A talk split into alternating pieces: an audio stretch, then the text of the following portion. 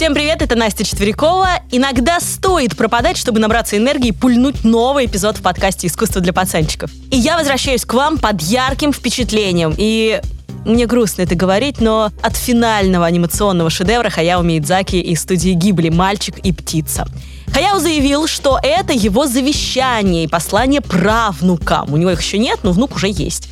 Работа над фильмом шла 8 лет, а то и 10 по некоторым сведениям. Одна минута фильма мастерилась один месяц. Одна минута, один месяц. Представляете себе вообще? Я, конечно, огромный фанат Миядзаки, поэтому понятно, что мне очень понравилось. Но мне понравилось не потому, что это Миядзаки, а потому что я сидела в кино и шептала мужу, смотри, это Беклин, смотри, слышь, это Мусоргский, о, это Клод Мане, смотри, это Декирика. То есть э, в этом эпизоде я реально видела все время искусство, все время отсылки к искусству. При этом мой муж включился в эту игру и э, начал спрашивать меня, а это что? А это что? Я говорю, да это уже просто Миядзаки на самом деле. Здесь же нет ничего. Вот, короче, мы с удовольствием посмотрели это кино, я рекомендую. И когда я вышла из зала, я задумалась над тем, а сколько человек в зале прочитали эти пасхалки, как и я? Не знаю, сколько. Муж говорит, что, конечно же, никто, но это просто он меня очень любит. Поэтому мне бы очень хотелось, чтобы пацанчики, которые прошли со мной вместе уже очень большой путь в деле наедания искусством, сходили и проверили себя. Какие-то подсказки я вам дам, но какие-то оставлю, чтобы вы сами их нашли. А может быть, увидели что-то свое. В финале перечислю то, что я услышала и увидела в фильме «Мальчик и птица», но основное повествование я хочу посвятить картине Арнольда Беклина «Остров мертвых», которая там есть. Когда меня спрашивают, в какой картине я хотела бы побывать, я всегда говорю, что в Гернике Пикассо, потому что там э, страшно, но там много деталей, которые хочется рассмотреть. Кстати, про Гернику есть отличный эпизод в нашем подкасте. Но если бы я была человеком 19 или начала 20 века, то я бы, как и многие другие, ответила на острове мертвых Арнольда Беклина. И Миядзаки в 21 веке дает нам эту возможность, потому что, внимание, спойлер, Мир мертвых, куда попадает главный герой, это тот самый остров мертвых с картины Беклина. Как всегда, от души пацанской хочу поблагодарить каждого, кто слушает, делится с друзьями, поддерживает монетой и ставит лайки и комментирует на платформах. Спасибо, ребята. Ссылки для патронов на Patreon, Boosty, криптокошелек и донаты в ВК будут в описании. Спасибо. И еще одно. Я никак не могу отправить вам ссылку на секретный чат в Boosty, если у вас стоит блок сообщений. Пожалуйста, проверьте. И напомню, мыло для э, коллаборации info собака talktalk.me или пишите мне лично. Если хотите пообщаться со мной, Настей Четверяковой, присоединяйтесь к каналу «Искусство для пацанчиков» в Телеграме и ищите меня по тегу Настя 4Ч во всех пока еще работающих соцсетях. А также мои лекции для детей и взрослых всегда можно послушать в архиве Лектория «Прямая речь». Ссылку дам в описании. И большое спасибо, что читаете «Искусство для пацанчиков» по полочкам. Делитесь с друзьями, детьми, родителями, отвозите друзьям за границу и так далее, дарите в подарок. Большое вам спасибо. Если нужен автограф, пишите, что-нибудь придумаем. Я хочу поблагодарить за запись подкаста студию Максима Гаранина «Огурец» и Макса лично, а также моего прекрасного звукорежиссера Рената Салимова. Привет, ребята, вам и спасибо большое. Итак, посмотрите эту картину. Прямо сейчас гуглите «Арнольд Беклин. Остров мертвых». Лодка с белой фигурой прибывает на остров, который состоит из руин, камня и э, кипарисов по центру. Про описание и то, что это за хрень, мы поговорим чуть позже. А я традиционно начну с того, что расскажу, где вы можете найти отголоски картины Беклина «Остров мертвых» в кино, музыке, литературе и так далее. Кажется, Владимир Набоков говорил, что не знает человека, у которого бы дома не висела черно-белая печать с картины «Остров мертвых». То есть еще с конца 19 века это так хайпануло, что если вы интеллигентный чел, который шарит, то обязательно у вас должен быть дома э, вот этот вот набросок, эта картина. И говорят, что пациенты доктора Фрейда тоже видели картину «Остров мертвых» Беклина у него в кабинете когда приходили к нему на прием. Поэтому представьте, какое огромное количество творческих людей, как и Миядзаки, хотели попасть на этот остров. И, собственно, писали о нем, сочиняя свою историю про остров мертвых. Начнем с музыки. Проследим в последовательности то, как сочинялось. Итак, Беклин написал первый вариант картины в 1880 году. И понеслась. Существует симфоническая поэма «Остров мертвых». По-немецки это «Дитота Нинзель», Простите все немцы, пожалуйста, за то, как я это говорю. Э, уверена, у вас это получится гораздо лучше. Но все же, именно по немецкому названию картину и музыку легче найти гораздо, чем на русском языке. И в 1890 году композитор-романтик Хенрих Шульц Бойтен написал вот первую симфоническую поэму на этот сюжет. То есть в музыке попытался почувствовать этот остров мертвых. Давайте чуть-чуть послушаем.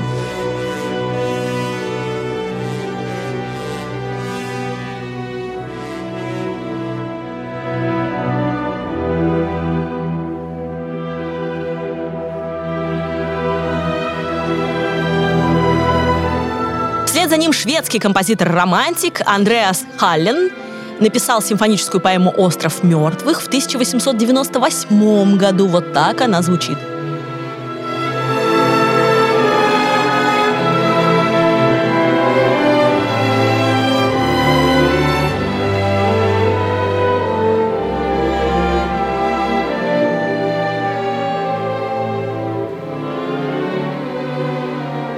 Венгерский композитор-романтик Дэшзо... Да что вас? Почему нельзя вен... венгерский язык, как будто ты гулеша в рот набрал вообще, на самом деле? Дэшсо Данталфи. Yeah, я смогла это сделать. Так вот, Дэшса Данталфи, э, венгерский композитор, который написал симфоническую поэму снова, да, симфоническую поэму. Какой жанр они выбрали, интересный. Э, «Остров мертвых», все по той же картине Беклина в 1907 году, то есть уже начало 20 века. Он был... Вообще, это прикольный композитор. Он был Дэш Сос Данталфи. Теперь я уже выучила, как это говорится. Так вот, э, он был органистом, очень крутым органистом своего времени. И э, когда он переехал в Америку, он даже сочинил индейскую оперу. А тогда это, кстати, очень популярно было. Э, называется она «Невеста Антеоры». Ну, я отвлеклась, просто, правда, интересный композитор. Я для себя открыла новенького. Думаю, вам тоже станет интересно. И э, прикольно, что последнее прикольное, что расскажу вам о нем, что индийская, индейская, индейская, правильно говорить, да, индейская ассоциация Америки сделала Данталфи почетным вождем. Послушаем.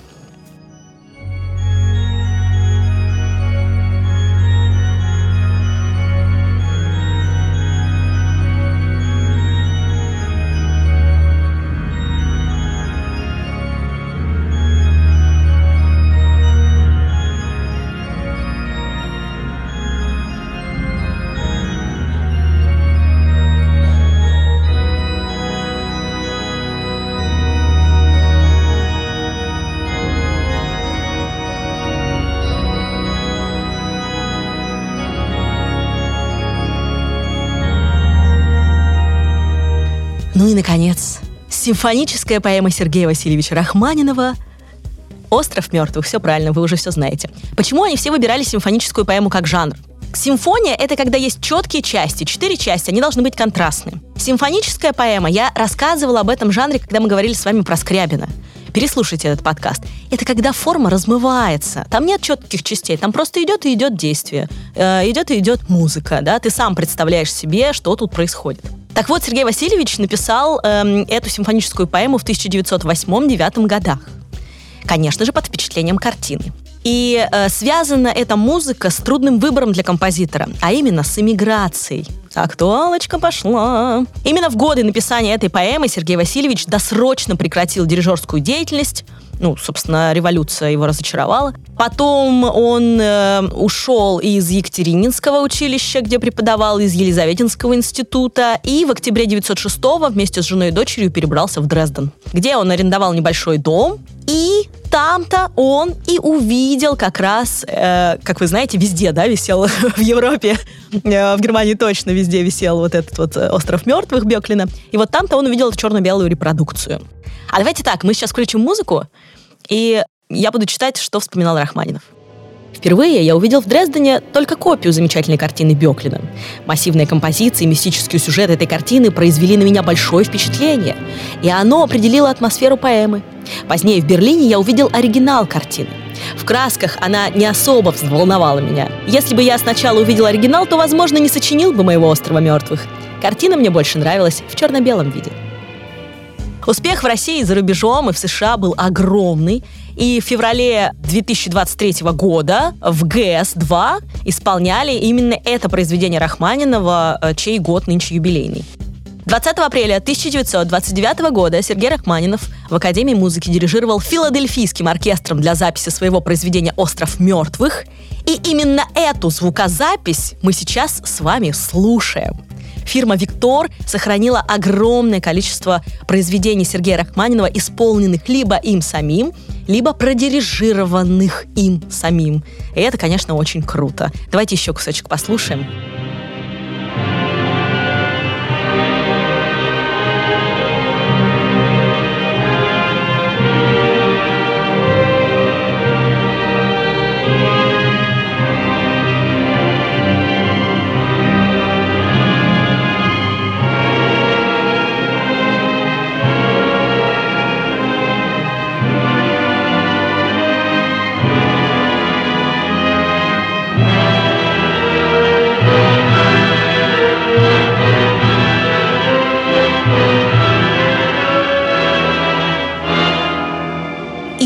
Честно говоря, полно произведений, посвященных этой картине. Есть три беклинские фантазии Феликса Войершра. Это такой немецкий композитор. Макс Регер в 1913 написал цикл композиций для оркестра, который называется «Четыре поэмы» Арнольду Беклину.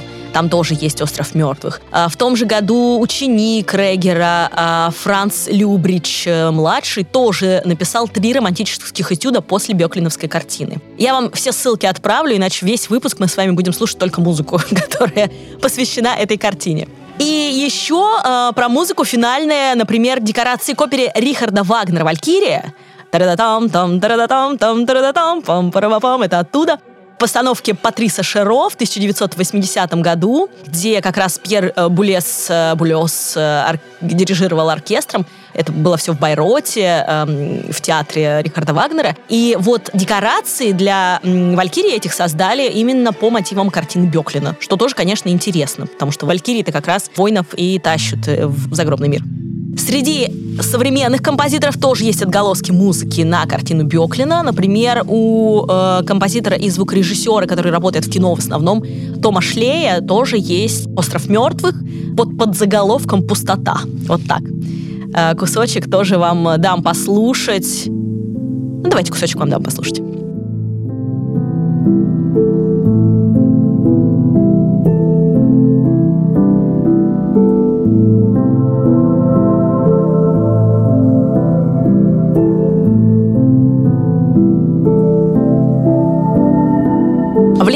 Поехали. Набоков в романе «Отчаяние» 1934 упоминает, ну, я говорила вам вначале, что он э, говорит. Вот, Арсений Тарковский, папа режиссера Тарковского, поэт, э, упоминает картину Беклина в перечне безвозвратно ушедших примет до революционного времени. Э, он пишет, где остров мертвых в декадентской раме, где плюшевые красные диваны, где фотографии мужчин с усами, где тростниковые аэропланы. Где-где? Вот там. В поэме про это Маяковского тоже есть про Беклина. Давайте немножко послушаем. Отдохните чуть-чуть. Стихает бас в комариные трельки, Подбитые воздухом стихли тарелки, Обои, стены блекли, блекли, Тонули в серых тонах афортовых. Со стенки на город разросшийся Беклин Москвой расставил остров мертвых. Давным-давно, подавно теперь, И нету проще. Вон в лодке скутан саваном Недвижный перевозчик, не то моря, не то поля, Их шорох тишью стерт весь, А за морями тополя Возносят в небо мертвость. Что ж ступаю, и сразу топали, Сорвавшись с мест, пошли, затопали. Топали стали спокойствием мерами, С ночей сторожами, милиционерами. Расчетверившись, белый хорон Стал колоннадой почтамтских колонн. Вот так. У Ильфа и Петрова в «12 стульях» тоже есть упоминание Беклина как неотъемлемой части интерьера того времени. Когда вдова Грицацуева пришла к гадалке, э, как, э, так вот авторы описали ее квартиру. Над пианино висела репродукция картины Беклина «Остров мертвых». В раме фантазии темно-зеленого полированного дуба под стеклом. Один угол стекла давно вылетел, и обнаженная часть картины была так отделана мухами, что совершенно сливалась с рамой. Что творилось в этой части «Острова мертвых», узнать было уже невозможно. Но «Остров мертвых», покрытый мухами, по-моему, это отличная ассоциация, просто как удали. В рассказах Надежды Александровны Тэфи, у Ильи Эренбурга, в повести Виктора Некрасова «В окопах Сталинграда». Э, картина играет важную роль в романе Михаила Елизарова «Земля» 19 года. Существует роман «Остров мертвых» американского фантаста Роджера Желязны. Описанию картины посвящено также стихотворение Еремея Парнова «Остров Беклина», сборник «Рок и ужас» 2008 год. И я думаю, что это далеко не полный список, и вы будете часто встречать теперь этот «Остров мертвых» повсюду, э, будете его тоже э, видеть. Так что если найдете где-то что-то, пишите. В живописи. В живописи это, конечно, очень большую роль сыграло и этот остров мертвых очень часто встречается на картинах. Я тоже думаю, что это будет такая пасхалочка, к которой теперь вы сможете возвращаться. Так вот, сюрреалисты особенно заинтересовались этой работой. А такой ранний, можно сказать, сюрреалист Джорджо де Кирика, э, ну, он считается мистическим таким художником, и э, не только мистическим, но еще и метафизическим. Но я о нем попозже расскажу поподробнее. Так вот, у Де Кирика постоянно есть этот остров, но только изнутри.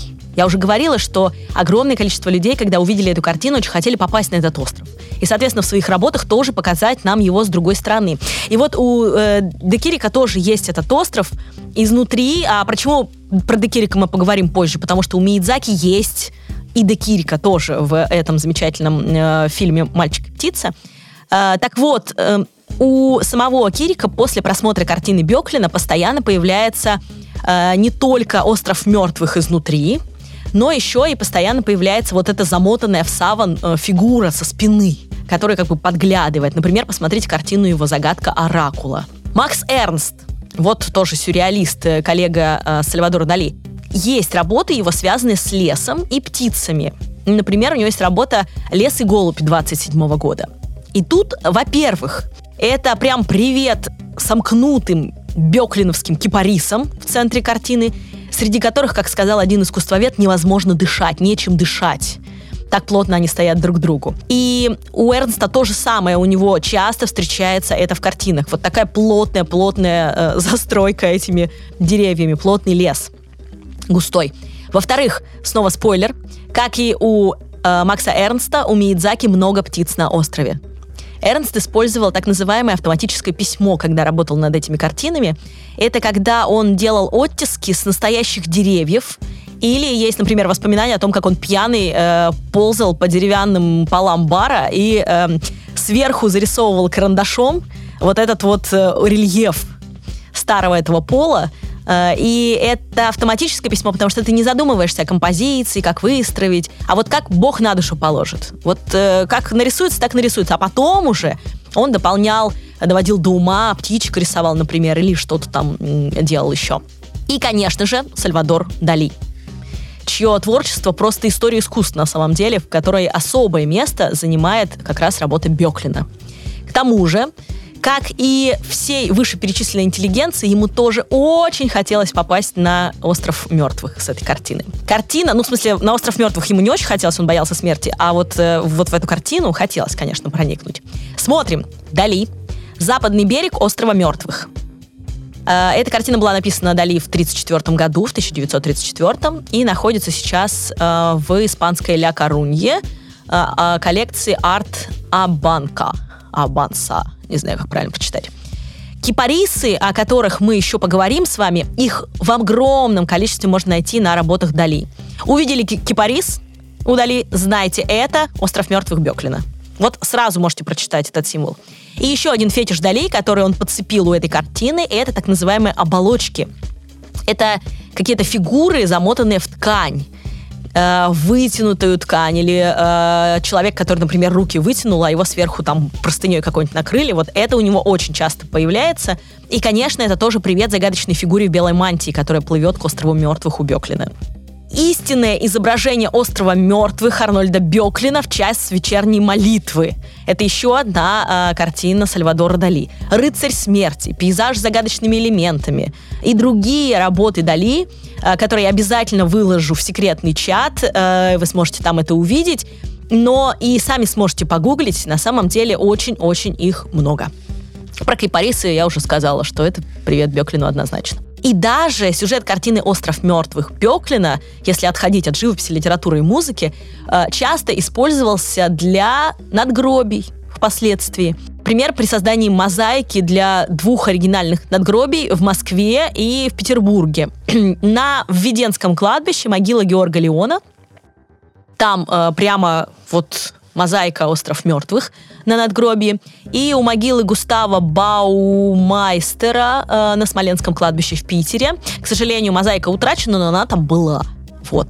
А также при реконструкции паромной переправы на остров-усыпальницу Людвигштайн в Выборге тоже изображена э, вот эта самая картина. Так что э, в, в кладбищенском искусстве тоже есть много острова мертвых.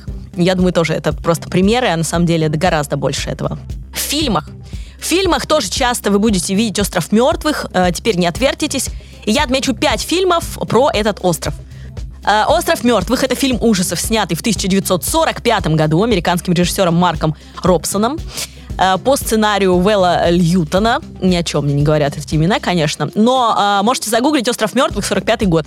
И там как раз в одном из кадров присутствует панорама острова. Э, ну и согласно сценарию, именно там, на острове мертвых, и происходит действие фильма, так что мы можем попасть туда. «Остров мертвых» э, есть сюрреалистический фильм «Калаш», снятый по мотивам картины Беклина в 1992 году российским режиссером Олегом Коваловым. Интересная э, вещица, можете посмотреть. И даже в легендарном «Чужом» 2017 года Ридли Скотта э, называется фильм «Чужой завет», «Чужой», двоеточие, «Завет», а то получится как э, Ветхий Завет, Чужой Завет. А, в ходе повествования фильма полностью воссоздается сцена визуально равная вот э, картине Беклина. Есть еще канадский фильмец 2000 года, он так называется «Остров мертвых». Но я, честно говоря, не думаю, что это связанные вещи, если честно. Мне кажется, это просто название такое. Хотя по сюжету, ну почему нет, может быть. И самое интересное, что в аниме Беклиновский «Остров мертвых» очень популярен и часто используется, оказывается. Вот смотрите, э, «Остров мертвых» э, упоминается часто, достаточно, в аниме «Темный дворецкий». Во втором сезоне «Темного дворецкого» он э, появляется, является местом финальной битвы между демонами. Я не смотрела, честно говоря, но хочу посмотреть. Также в манге «Необыкновенная история острова Панорама» тоже упоминается остров мертвых. Там происходит одно из захоронений убитого тела какого-то персонажа Рейко Комоды. А, и поэтому мы приходим к выводу, что Мидзаки не первый, кто использует этот образ в аниме.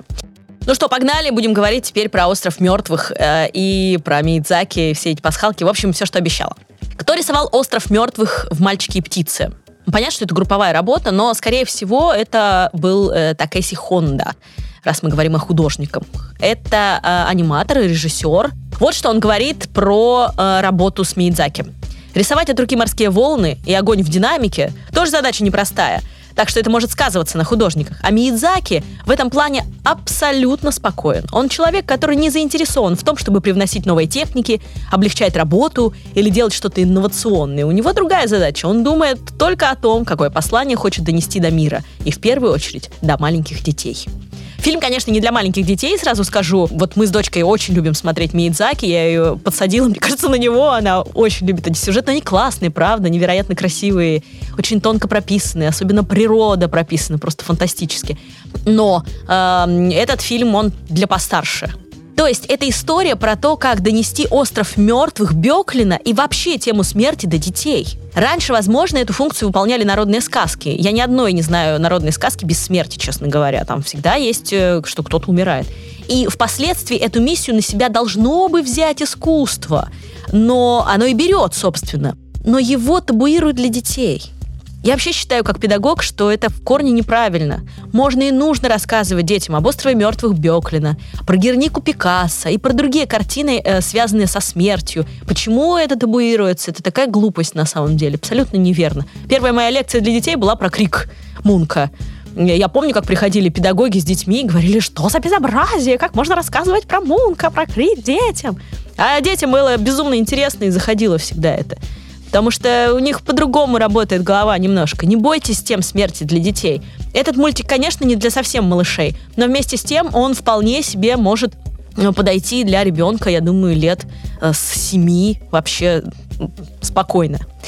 Итак, мы возвращаемся от э, э, того, как Миядзаки изображал «Остров мертвых», а мы еще об этом поговорим с вами. Возвращаемся к э, Беклину и его, собственно, самой картине, потому что история про картину «Остров мертвых» сама по себе безумно интересная. Я хочу, чтобы вы о ней знали, когда будете смотреть «Мальчика и птицу» особенно. Так вот, Беклин создал шесть версий своей картины. Первый он сделал э, на заказ в мае 1880-го. Он писал ее во Флоренции, поэтому там, конечно, много итальянского. И предназначалась эта картина его покровителю Александру Гюнтеру. Но картина по какой-то причине осталась у автора. В 1920 году картина была приобретена обществом э, Готфрида Келлера, ни о чем не говорят эти имена, но сейчас эта первая версия, этот первый варик висит в художественном музее Базеля.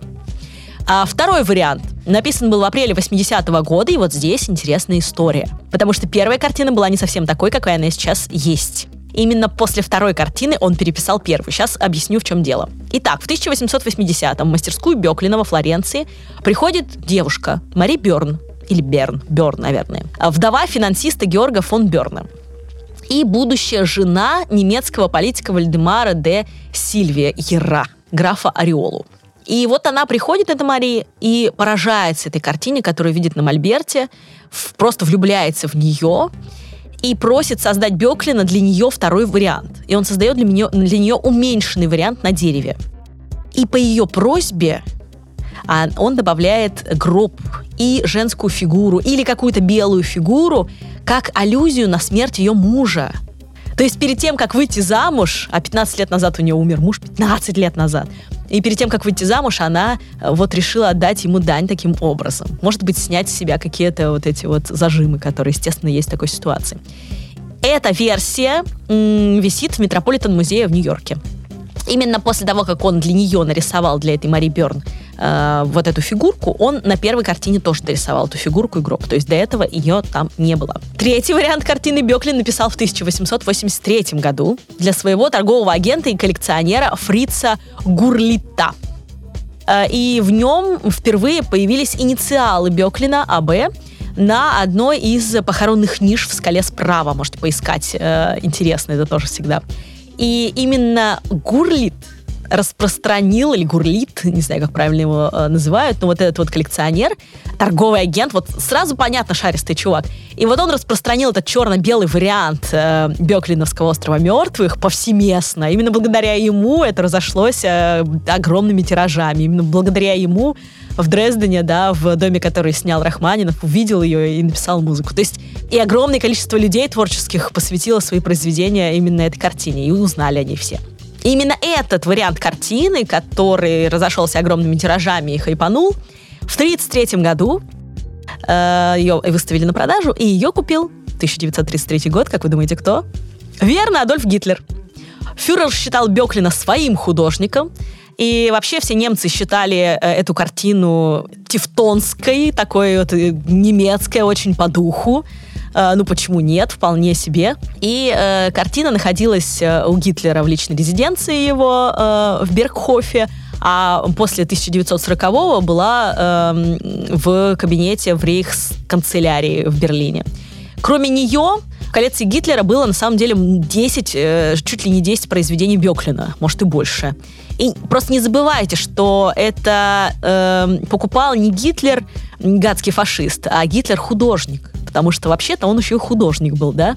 Поэтому вот он, собственно, коллекционировал. Понимал, что не просто мазня какая-то. Понимал тут, видите, все. Вот, работа, которую приобрел Гитлер, сейчас находится в старой национальной галерее Берлина. Можно сходить посмотреть. А вот четвертый вариант, написанный в 1884 году, э, приобретенный предпринимателем и коллекционером бароном Генрихом Тиссоном, утрачен. Дело в том, что картина находилась в филиале его Берлинского банка в Роттердаме, э, где сгорела при бомбардировке во время Второй мировой войны. Осталось только черно-белое фото. Пятый вариант был заказан художнику в 1886 году для Лейпцигского музея изобразительных искусств. Там он по сей день и находится. И шестой вариант — это интересно, ребята, внимание! Шестой вариант Беклин сделал вместе с сыном Карла, потому что Беклин на тот момент, это был 1901 год, уже старенький, уже болел. И э, это стало его последней работой на самом деле, «Остров мертвых». Потому что в процессе написания ее он умер. И заканчивал эту работу его сын. На ней есть две подписи на этом варианте картины. Там написано в левом углу АБ Арнольд Беклин Инвент, ну то есть задумал. И э, так подписывали гравюр. Например, там типа Дюрер Инвент, а исполнил там какой-нибудь другой мастер, да? Такое вот. И в другом углу там написано э, КБ, то есть Карла Беклин, Фейсит, закончил, да? То есть э, э, предполагают ученые, что исследователи, что, скорее всего, практически всю картину написал как раз Карла. Раму в форме античного саркофага сделал, вероятно, тоже Карла. Это штука, когда рама продолжает картину, то есть э, рама в виде нагробия и картина, да, про остров мертвых. Э, когда все вместе работает, называется Gesamtkunstwerk. Gesamtkunstwerk. Э, это вообще переводится как единое произведение. И это пошло на самом деле из музыки определения от Вагнера. Ну, это так, для общего развития вам. Так вот, с этой версией история действительно интересная, потому что до 2010 года никто не знал, где эта версия пылится. Вообще было неизвестно. И вот в 2010 году некий владелец передает ее на длительное хранение, внимание, в Эрмитаж. Да, ее можно посмотреть в Генштабе сегодня. Покупаем билеты в Питер, ребята. Потому что осенью 2022 года стало известно о ее приобретении музеем за сумму, ну, около 40 миллионов рублей. Это очень дешевая э, сумма, то есть это прям за, за копейки продали. Владельцы сообщили при продаже, что картина находилась в России. Предположительно, еще с периода жизни Беклина-младшего и до революции в Москве находилась. И поскольку рисовал ее в большей степени Карла, а не отец, поэтому работу купили не супер дорого. Собственно, вот так она оказалась э, в России.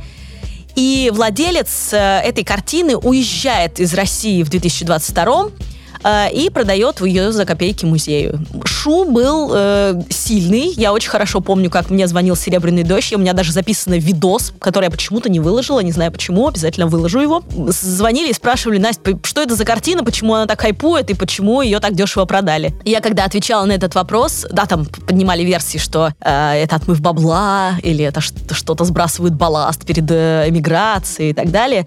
А я подумала, вот почему мы все забыли про филантропство? Человек отдал ее на длительное хранение в Эрмитаж. Он уже хотел, чтобы ее смотрели тысячи, миллионы людей, посетителей. И вот он уезжает из России, и как бы почему бы не продать ему эту картину? Бесплатно отдавать, конечно, может и глупость, а может и не глупость, не знаю, но за 40 миллионов сколько было у музея, столько вот, собственно, он за столько он им и продал. В секретном чате я выложу все шесть э, вариантов, даже утраченные, есть фотография. Э, чтобы вы их сравнили, посмотрели, чем они отличаются. А теперь откройте-ка картину еще разок. Да, если хотите увидеть, как Арнольд Беклин выглядит, рекомендую посмотреть его автопортрет со смертью, играющий на скрипке 1872 года. Я уверена, вы как только увидите эту картину, скажете, а, типа я знаю Беклина, как он выглядит. Потому что это тоже э, такая хайпующая картина, ее часто изображают в мемах и так далее.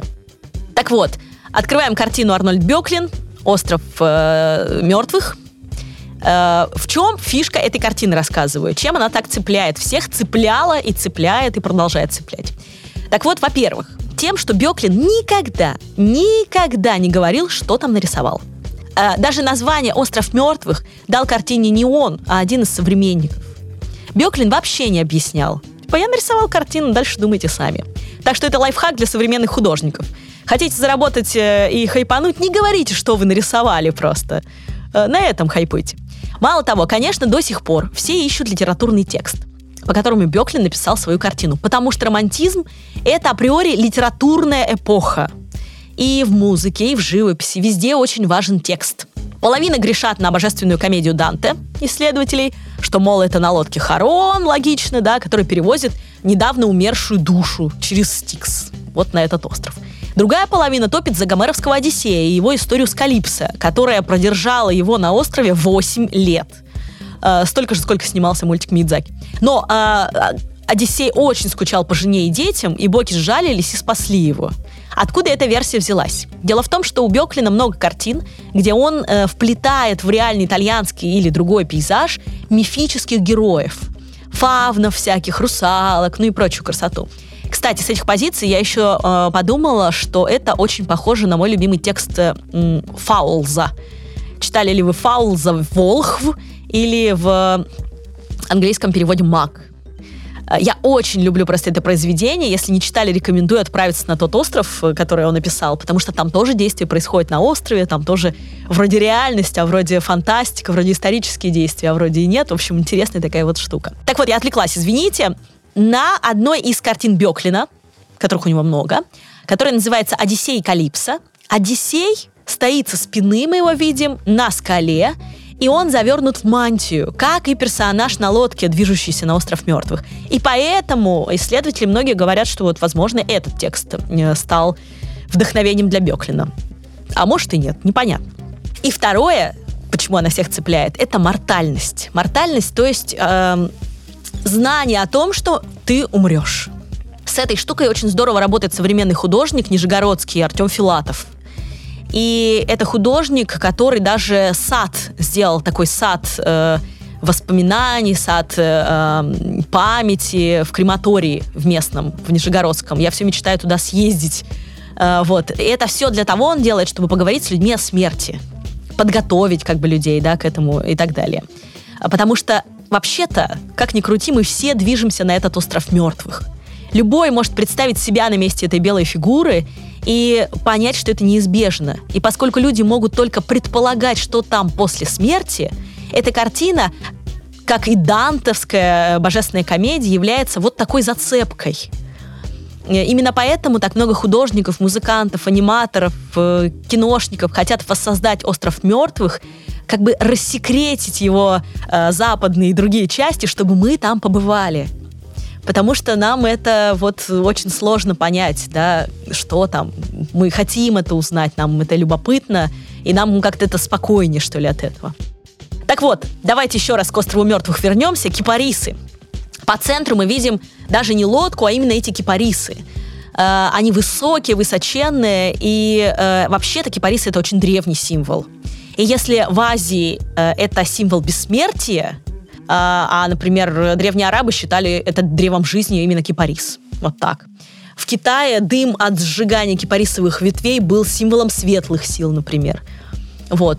А в средиземноморской традиции, в европейской традиции, а Беклин все-таки вдохновлялся Италией, Кипарис — это мистический символ смерти и символ траура, и олицетворение печали и скорби, поскольку э, именно кипарис использовали в бальзамировании тела, изготовлении гробов.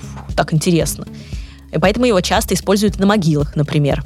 Так что э, в европейском смысле то, что имел Беклин в виду, это поэтому привело к острову э, мертвых, а не к острову живых, если бы это, например, кто-нибудь рисовал из э, вышеперечисленных наций. Но поскольку человеку всегда хочется понять, с чего рисовал художник, то все ищут реальные острова, с которых Беклин мог бы нарисовать остров мертвых. Вот какие варианты есть. Сан-Микеле в Венеции, потому что туда тела умерших перевозили на гондолах. Остров Корфу в Греции, мой любимый остров, обожаю Корфу просто. Очень хочу туда вернуться. Остров Фила в Египте, где был храм Исиды. Это был храм смерти, захоронений, поэтому такая ассоциация. И еще есть э, э вариант Арагонский замок на острове Искья. Можете фотки посмотреть, э, в секретный чат отправлю, ну, посравнивать, а может, правда. Назовите свой остров в комментариях, это тоже интересно. А еще мало кто знает, что в 1888 году Беклин написал картину «Остров жизни». Да, не только остров смерти, но и вот такой вот позитивчик остров жизни. И в ней в противопоставление кипарисам он изобразил пальмы. А пальмы это, кстати, древний египетский привет новогодней елочки, символу вечной жизни. Долго рассказывать, но именно оттуда все пошло, если что. Вместе с первой версией «Острова мертвых» эта картина «Остров живых» входит в коллекцию художественного музея Базеля. Вот Базелю повезло, там и «Остров мертвых», и рядом «Остров живых». В финале я обещала вам дать другие наводки на пасхалке, которые я нашла или которые так или иначе у меня ассоциировались с искусством, когда я смотрела «Мальчика и птицу» Мидзаки. Уверена, что обнаружила, дай бог, процентов 10. Там еще пересматривать и пересматривать. Но ни одной статьи с этой точки зрения про фильм я не нашла. Так что чур, я первая. Во-первых, музыка. Композитор, который работает постоянно с Миядзаки, его зовут Дзёхи Саиси. недавно в плейлист добавила все его музыку, сижу, слушаю. Очень хорошая музыка. Так вот, ощущение, что в саунде для фрагмента с острова мертвых в фильме, он как будто бы собрал микс из всех мотивов, которые мы с вами слушали сегодня, да, из разных симфонических поэм, потому что вот эта вот покачивающаяся музыкальная фактура, как на волнах, зацикленная мелодия такая, вот она во всех симфонических поэмах, которые мы сегодня с вами слушали, есть. Так что думаю, что он изучал этот вопрос. И это чисто интуитивно, конечно, но э, надо иметь ноты под рукой, чтобы проанализировать точно.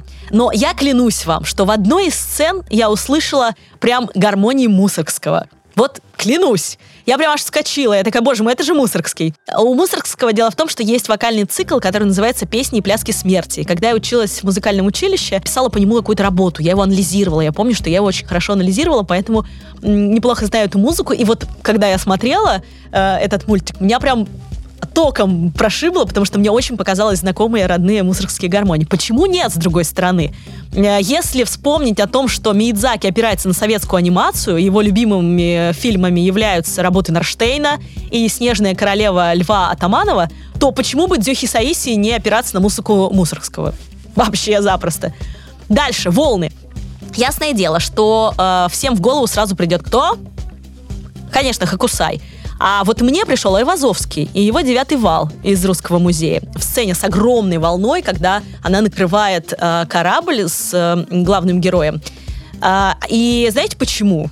Э, оказывается, в 2003 году в год 30-летия музея Фуджи музея его администрация в Японии провела опрос э, среди посетителей.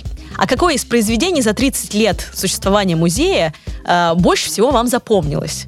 И японские зрители дружно ответили «Девятый вал Айвазовского». Эта картина неоднократно была в Японии. Ее там знают, ее там любят, поэтому вполне возможно, что э, это могло быть вдохновением для художников, которые рисовали волну в э, «Мальчике и птице». Декирика обещала, что расскажу про него. Метафизик, художник, то есть такой прям э, философ, в его пространстве действительно хочется погулять, это очень интересное пространство.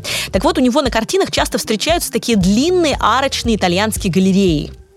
И в сценах, где герои идут навстречу с создателем потустороннего мира, опять спойлерю, но что делать, э, в «Мальчике и птице» появляются эти самые арки. Вот это самое э, пространство, как у Кирика, очень пустое, и вот эти арки. Там они есть. Мало того, один из персонажей э, в этом фильме тоже имеет имя Кирика, поэтому э, я думаю, что это тоже такая подсказка нам всем. И вот послушайте, что Де Кирика говорит про свое творчество. В своем творчестве я старался отразить невероятные чувства. Итальянские городишки в солнечный день, меланхоличный полдень, игры света и тени, одиночные фигуры людей. Именно таким должно быть искусство, в котором мысли обязаны оторваться от логики и смысла. Ведь только так человек способен рассмотреть предметы под новым углом, отыскав в них ранее невидимые черты. И это абсолютно сочетается с Миядзаки и с «Мальчиком птицей» потому что там тоже все э, не под тем углом, под которым мы привыкли смотреть на мир птицы в этом потустороннем пространстве оказываются убийцами, э, например, попугаи, которые вообще без, безобидные, смешные, да, забавные, а там они убийцы, там они живут по в военном режиме, это такая тоже очень классная аллегория. Сами подумайте про это все, не буду вам ничего говорить. Вот, да там вообще у него весь мир наоборот как и у Кирика. Может быть, именно поэтому э, там это использовано. Что посмотреть э, в работах Де Кирика, чтобы э, ассоциация у вас была да, перед просмотром фильма? «Тайная меланхолия улицы». И, например, э, Джорджо де Кирика «Загадка одного дня» 1914 года тоже с этими арочками. Кстати, о птичках. Лживая цапля в Японии действительно символ изменчивости, поэтому лживая. А вот пеликаны — это очень интересный символ, который используется у Миядзаки и э, в, христианством, и в христианском искусстве Средневековья, и позже. Дело в том, что пеликан это был символ жертвенности Христа в искусстве. Например, посмотрите барельеф собора Нотр-Дам-де-Неш в Монреале. Там э, есть это. Я вам все отправлю в секретный чат посмотреть. Данте в божественной комедии также называет Иисуса Христа наш пеликан. И, например, на шикарной абсолютно работе Лоренса и Якоба Салимбени, распятие, 1416 год. Там тоже на самом верху, уже над Христом распятым, снова пеликан, который... Э, сейчас расскажу, что делает. Так вот, дело в том, что есть э, три версии того, почему пеликан жертвенная птица и символ Христа. Пеликаны в природе отрывают куски своего мяса из груди и дают птенцам кровь. Видимо, подкормить или еще что-то. Э, и м, надо спросить у кого-нибудь, э, у Толмачева спросить как-нибудь, как это происходит, на самом деле ли такое есть. Но э, в некоторых книгах по искусству были описаны такие истории. Самка пеликана душит новорожденных птенцов от избытка любви. Но спустя три дня в гнездо прилетает самец и раздирает себе клювом грудь, чтобы своей кровью оживить птенцов какая-то вампирская история. Во втором варианте птенцов душит сам отец пеликана, птенцов оживляет пеликанша, которая затем кормит их своей кровью, спасая от голодной смерти. Жуть какая. Есть также легенда о том, что если птенца пеликана укусит змея, то пеликан сможет спасти его, давая пить свою кровь исторгнутую из своей утробы, поскольку взрослые птицы питаются змеями и невосприимчивы к их яду. Э, такая прививка. Вот и в фильме Мидзаки «Умирающий пеликан» рассказывает историю неизбежного. Э, он тоже весь в крови. Я думаю, что это однозначно тот самый символ жертвы.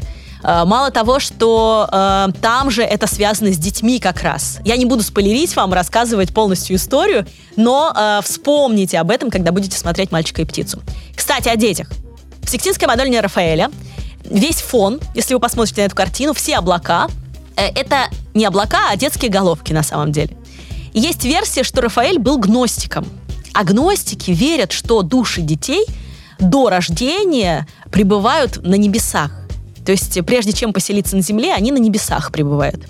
И в этом фильме Мидзаки такие же есть персонажи. Их называют Вара-Вара, и они тоже э, такие очень милые, они такие няшные просто, э, как зефирки. Они тоже летают в небесах перед тем, как вот э, поселиться на земле в образе какого-нибудь ребеночка. И что еще есть? Просто намекну потустороннем мире у Миядзаки есть нечто напоминающее Вавилонскую башню Брегеля. Кувшинки Мане из оранжерии музея м, тоже там есть. Я постараюсь составить в секретном чате э, такие сравнения кадр из Миядзаки и э, картину. Кадр из Миядзаки и картину, чтобы э, для вас это было вот э, наглядно. Так что заходите в секретный чат, как в него попасть, э, стать нашим патроном на платформах, собственно, и можно попасть туда. Вот. И знаете что? В финале скажу, что я уверена, что это далеко не все.